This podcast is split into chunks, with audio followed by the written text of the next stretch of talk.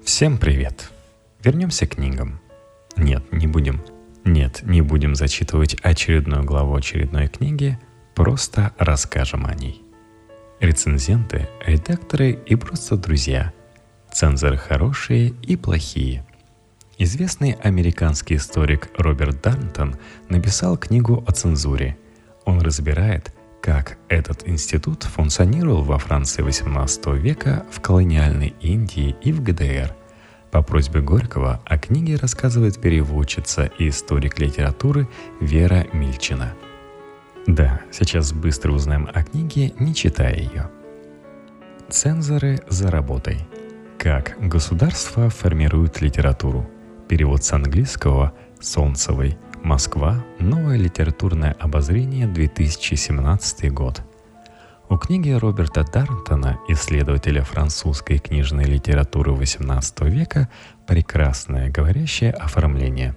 На переплете вычеркнутые густой черной краской строки, а на форзаце много-много маленьких ножниц. Однако реальное содержание книги Дартона гораздо сложнее, чем стереотипное представление о цензуре как о той инстанции, которая только и делает, что зачеркивает и вырезает. Дартон избегает публицистического разговора о цензуре, когда она в любом национальном и временном контексте воспринимается только как покушение на свободу слова и абсолютное зло. Этому методу он противопоставляет другой, который называет антропологическим или этнографическим. Он изучает цензуру не как абсолютную категорию, а как явление, всякий раз зависящее от конкретного исторического и национального контекста. Таких контекстов Дарнтон в книге разбирает три. Французский XVIII века, англо-индийский второй половины XIX – начала XX века и восточно-германский 1960-1980-х годов.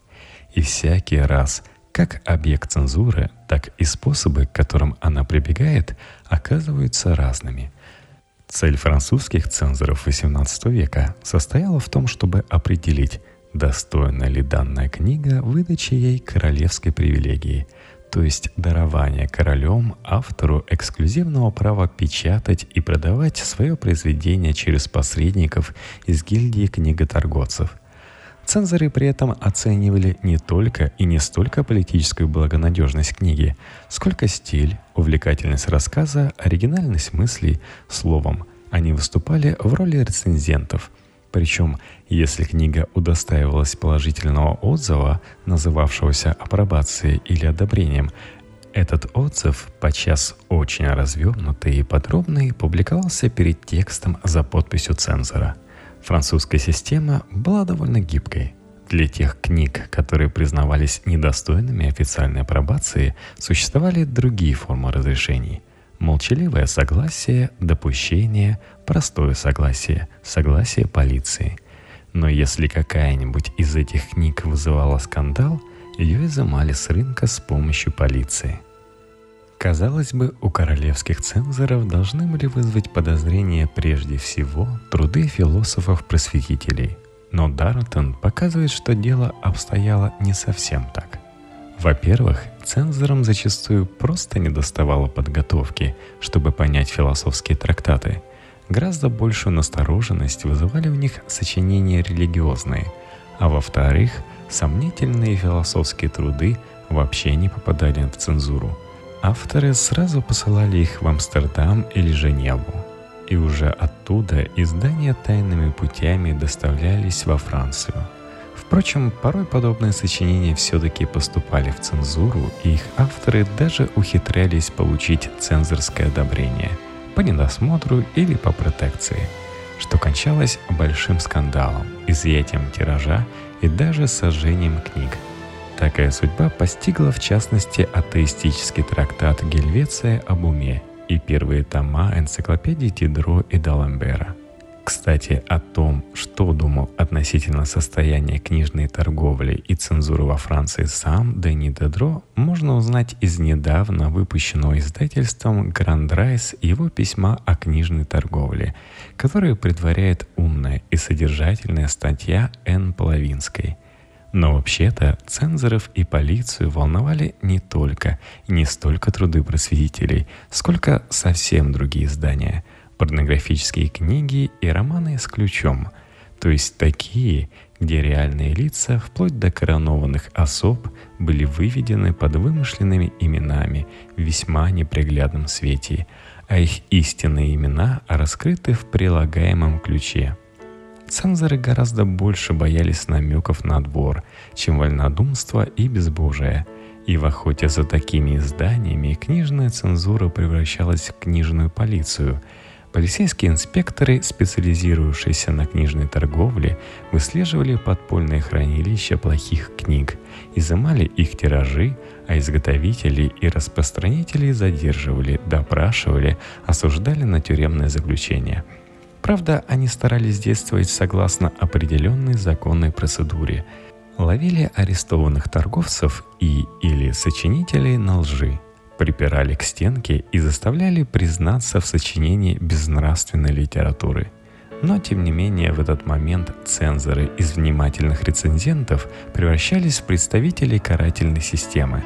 Для Дартона это рассмотрение полицейских операций в книге о цензуре – момент принципиальный – если ограничить изучение цензуры только цензорами, мы узнаем лишь половину истории. Другая половина касается репрессий, осуществляемых полицией.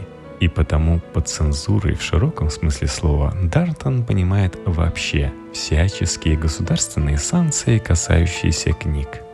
Эти самые санкции широко применяло и британское правительство по отношению к бенгальской литературе в Индии – Британцы были очень озабочены соблюдением принципа свободы слова, но ничуть не меньше их тревожили опасности, какими грозила подрывная бенгальская литература общественному спокойствию – и потому, тщательно соблюдая все судебные процедуры, британские судьи осуждали на тюремное заключение тех авторов, сочинения которых усматривали недовольство, нелояльность и разжигание ненависти между разными классами подданных Ее Величества.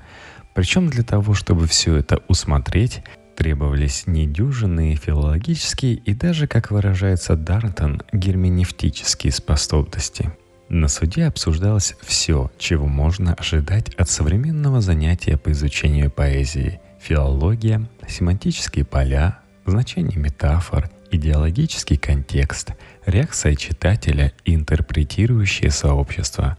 Суд присутствовал при открытой герменевтической дискуссии между адвокатом и обвинителем. В результате, читая в переводе слова одной из песен, о бог, с головой слона и кривым ртом, движением своего нежного хобота передай ариям знамя преданности своей стране. Судья ставил эти, на первый взгляд, невинные слова в актуальный контекст, и тогда обнаружилось, что Ганешу, бога со слоновой головой, особенно почитает глава националистов Тилак, а значит автор этой песни заслуживает семилетней ссылки – и вновь, как и во Франции XVIII века, цензура от надзора переходила к наказанию. Вначале британские чиновники составляли каталоги изданных в Бенгалии книг с собственными пространными комментариями об их содержании и стиле. А на следующем этапе оказалось, что комментариев недостаточно, и нужно переходить к репрессиям. Впрочем, исключительно на основании закона – куда предварительно внесли соответствующие статьи и пункты. И, наконец, третья глава «Функционирование цензуры в ГДР». Здесь для американца Дартона открывается поле для исследования, кажущееся ему едва ли не более экзотическим, чем мир парижской книжной полиции XVIII века, который он изучал всю жизнь. Третью часть он начинает торжественным зачином – рассказом о том, как 8 июля 1990 года, через 7 месяцев после падения Берлинской стены, он оказался в кабинете восточно-германских цензоров. Я едва мог поверить в случившееся. После долгих лет изучения цензуры в далеких странах и прошедших эпохах я должен был встретиться с двумя живыми цензорами, которые согласились поговорить со мной – Но, конечно, Дарнтон, как настоящий ученый, не стал основывать свои выводы только на том, что рассказали ему два живых цензора. Он, как и в других случаях, провел большую работу в архивах. Впрочем, тот, кто был как-либо причастен к литературной и книгоиздательской деятельности при советской власти или читал книги по истории советской цензуры, назову хотя бы подробнейшую работу Коряева ТМ «Политическая цензура в СССР» 1917-1991. Москва, Роспен, 2002. Ничего удивительного или особенно нового здесь не найдет. Виды все известные. Прежде всего, стыдливость, с которой цензоры маскировали свою деятельность. Цензурное ведомство в ГДР официально называлось Главной администрацией печати и торговли книгами – а в СССР – главлитом. Литературой, как и СССР, управляли сразу несколько инстанций. Помимо цензоров, это было Министерство культуры и отдел культуры ЦК, которые бдели каждый со своей стороны. Их соперничество позволяло авторам лавировать и апеллировать то к тому, то к другому. И многое другое нам тоже хорошо знакомо ровно как и ситуация, в которой писатели должны подавать члену Политбюро, ответственному за идеологию, запросы на визы для выезда за границу, покупку автомобилей и улучшение жилищных условий, а также перспективное планирование книг, которые предстоит выпустить в следующем году. Цензура начиналась уже на этапе включения тех или иных книг в этот план – а также многоступенчатая торговля авторов с редакторами и цензорами за изменение тех или иных крамольных пассажей ради выхода книги в более безопасном виде, а также присутствие в мозгу большинства литераторов внутреннего цензора, которого одни немцы называли маленьким зеленым человечком в ухе, а другие — ножницами в голове. Те самые ножницы, которые материализовались на форзаце русского издания — и своя герменевтика, ничуть не менее проницательная, чем у индийских британцев, ею занимались не только цензоры, но даже и корректоры. Когда наборщик сознательно или по ошибке изменил стихотворение о природе слова «повернуто к гнезду» на слова «повернуты к западу», по-немецки эти слова различаются лишь одной буквой. Корректор, почуяв неладное, решил прикрыть себя, заменив это на повернутый к востоку. Тем более глубокими герменевтами были цензоры, которые не только обращали внимание на все нюансы скрытого смысла, но и учитывали то, как напечатанный текст повлияет на общество. Дарнтон описывает все это примерно так же, как европейский исследователь описывает нравы индейцев с берегов Амазонки. Ему все это вновь, а нам, авторам с советским опытом, привычно – Тема цензуры неизбежно провоцирует на мемуарные отступления. Я всячески удерживалась от соблазна, но все-таки не могу не рассказать правдивую историю из жизни московского издательства искусства в начале 1980-х годов. В библиотечке художественной самодеятельности пересдали «Горе от ума», Цензор, ведавший издательством, был по совместительству мужем редакторши из редакции эстрады и художественной самодеятельности, а редакторша была политически грамотная и знала о натянутых отношениях между Советским Союзом и Китаем.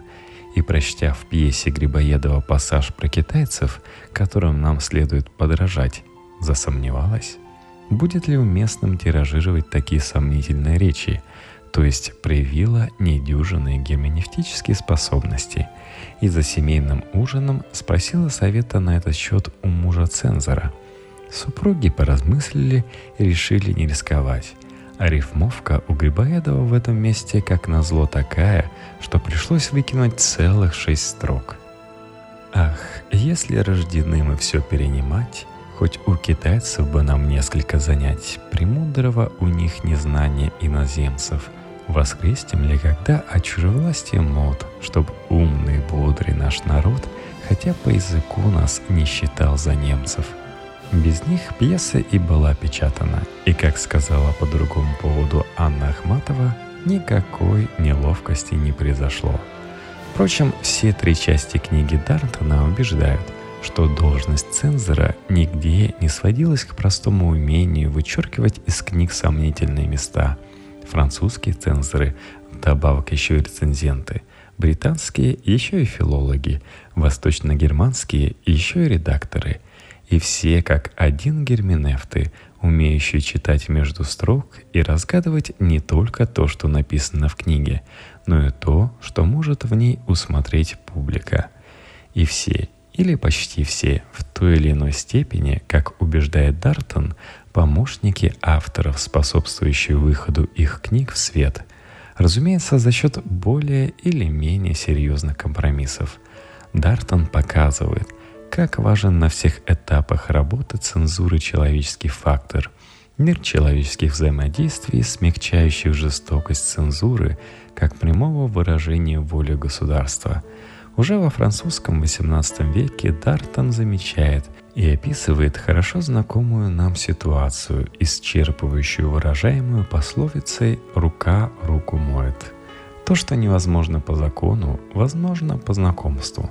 По блату, хотя подданные Людовика XV этого слова, конечно, не знали – когда влиятельный адвокат по имени Обер попросил поспособствовать выходу его юридического трактата «Мальзерб». Главный директор книжной торговли послал билет до цензура самому Оберу и попросил его вписать имя цензора. Такого рода манипуляции нередко приводили к тому, что друг друга цензурировали друзья и коллеги. Еще очевиднее эта ситуация в ГДР – где важные дела решались через неформальную сеть личных связей, действовавших параллельно жестким структурам партийного аппарата и государственных учреждений. Сам многолетний глава цензурного ведомства Клаус Хёпке оказывается на фоне его коллег из отдела культуры ЦК партии и из Министерства культуры относительным либералом, который неслыханная милость позволил Кристи Вольф обозначить отрывки, вычеркнутые его подчиненными из ее романа «Кассандра», отточиями, благодаря чему читатели могли вклеивать в эти места соответствующие дополнения, взятые из полного издания, напечатанного в ФРГ. В начале книги Дарнтон приводит список ответов, которые дали ему студенты Гарвардского университета на вопрос, что такое цензура – Разброс впечатляющий от запрета на автоматическое оружие и присяги и отказа от присяги флагу до ношения или неношения галстука и алгоритмов ранжирования в поисковых системах. Очевидно, что эти студенты, выросшие в свободной стране, не имеют ни малейшего представления о том, что такое предварительная цензура печатной продукции. Дартон такого широкого понимания цензуры, конечно, избегает. Он осознает – что если понятие цензуры включает все подряд, оно лишается значения. Цензура, по его концепции, это не любое проявление власти, но проявление власти государства. Тем не менее, рамки ее он сознательно раздвигает и настаивает, поскольку в отношениях между писателями и цензорами преобладали компромиссы, переговоры и сотрудничество, по крайней мере в трех рассмотренных нами системах, было бы неправильно определять цензуру просто как конфликт между творчеством и угнетением. Изнутри, особенно с точки зрения цензоров, их работа оказалась неотъемлемой частью литературы. Они верили, что помогает ей существовать. Вместо того, чтобы подвергать сомнению это убеждение, более эффективно было бы считать его частью системы. Именно эту систему Дарнтон и изучает – нет ли в таких выводах подспудного оправдания цензуры? Ответ на это отчасти дает сам автор, когда признается, что изучив действия цензуры при авторитарных режимах, он стал больше ценить первую поправку Конституции США, которую презирают изощренные интеллектуалы. Первая поправка гарантирует свободу слова – Дартон показывает действие довольно сложных и разнообразных механизмов, предоставляя читателю оценивать их самостоятельно. Он не клеймит, а анализирует, и читатель, думаю, должен быть ему за это благодарен. В заключение, увы, не могу не прибавить к рецензии ложку дегтя. Я упоминала выше романы с ключом, которые, как пишет Дартон, вызывали наибольший ужас у французских цензоров XVIII века. Так вот, Русскому переводу этой интересной и полезной книги не помешал бы ключ, из которого выяснилось бы, что Марк Блох – это французский историк Марк Блок, а канцлер Мопа – это канцлер Мопу, а аббат Шретьян – это аббат Кретьян.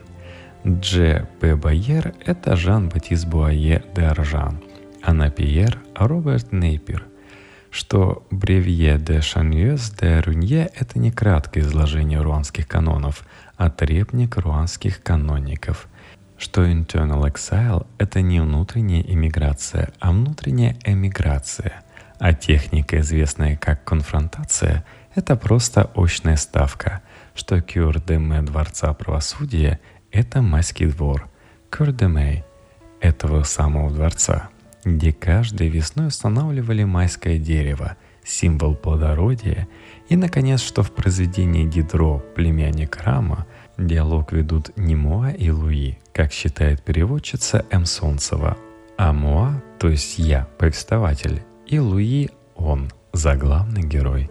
В переводе книги Дартона, который славился кропотливейшим изучением архивных мелочей – все перечисленные неточности, а их список, увы, можно умножить, особенно неуместны.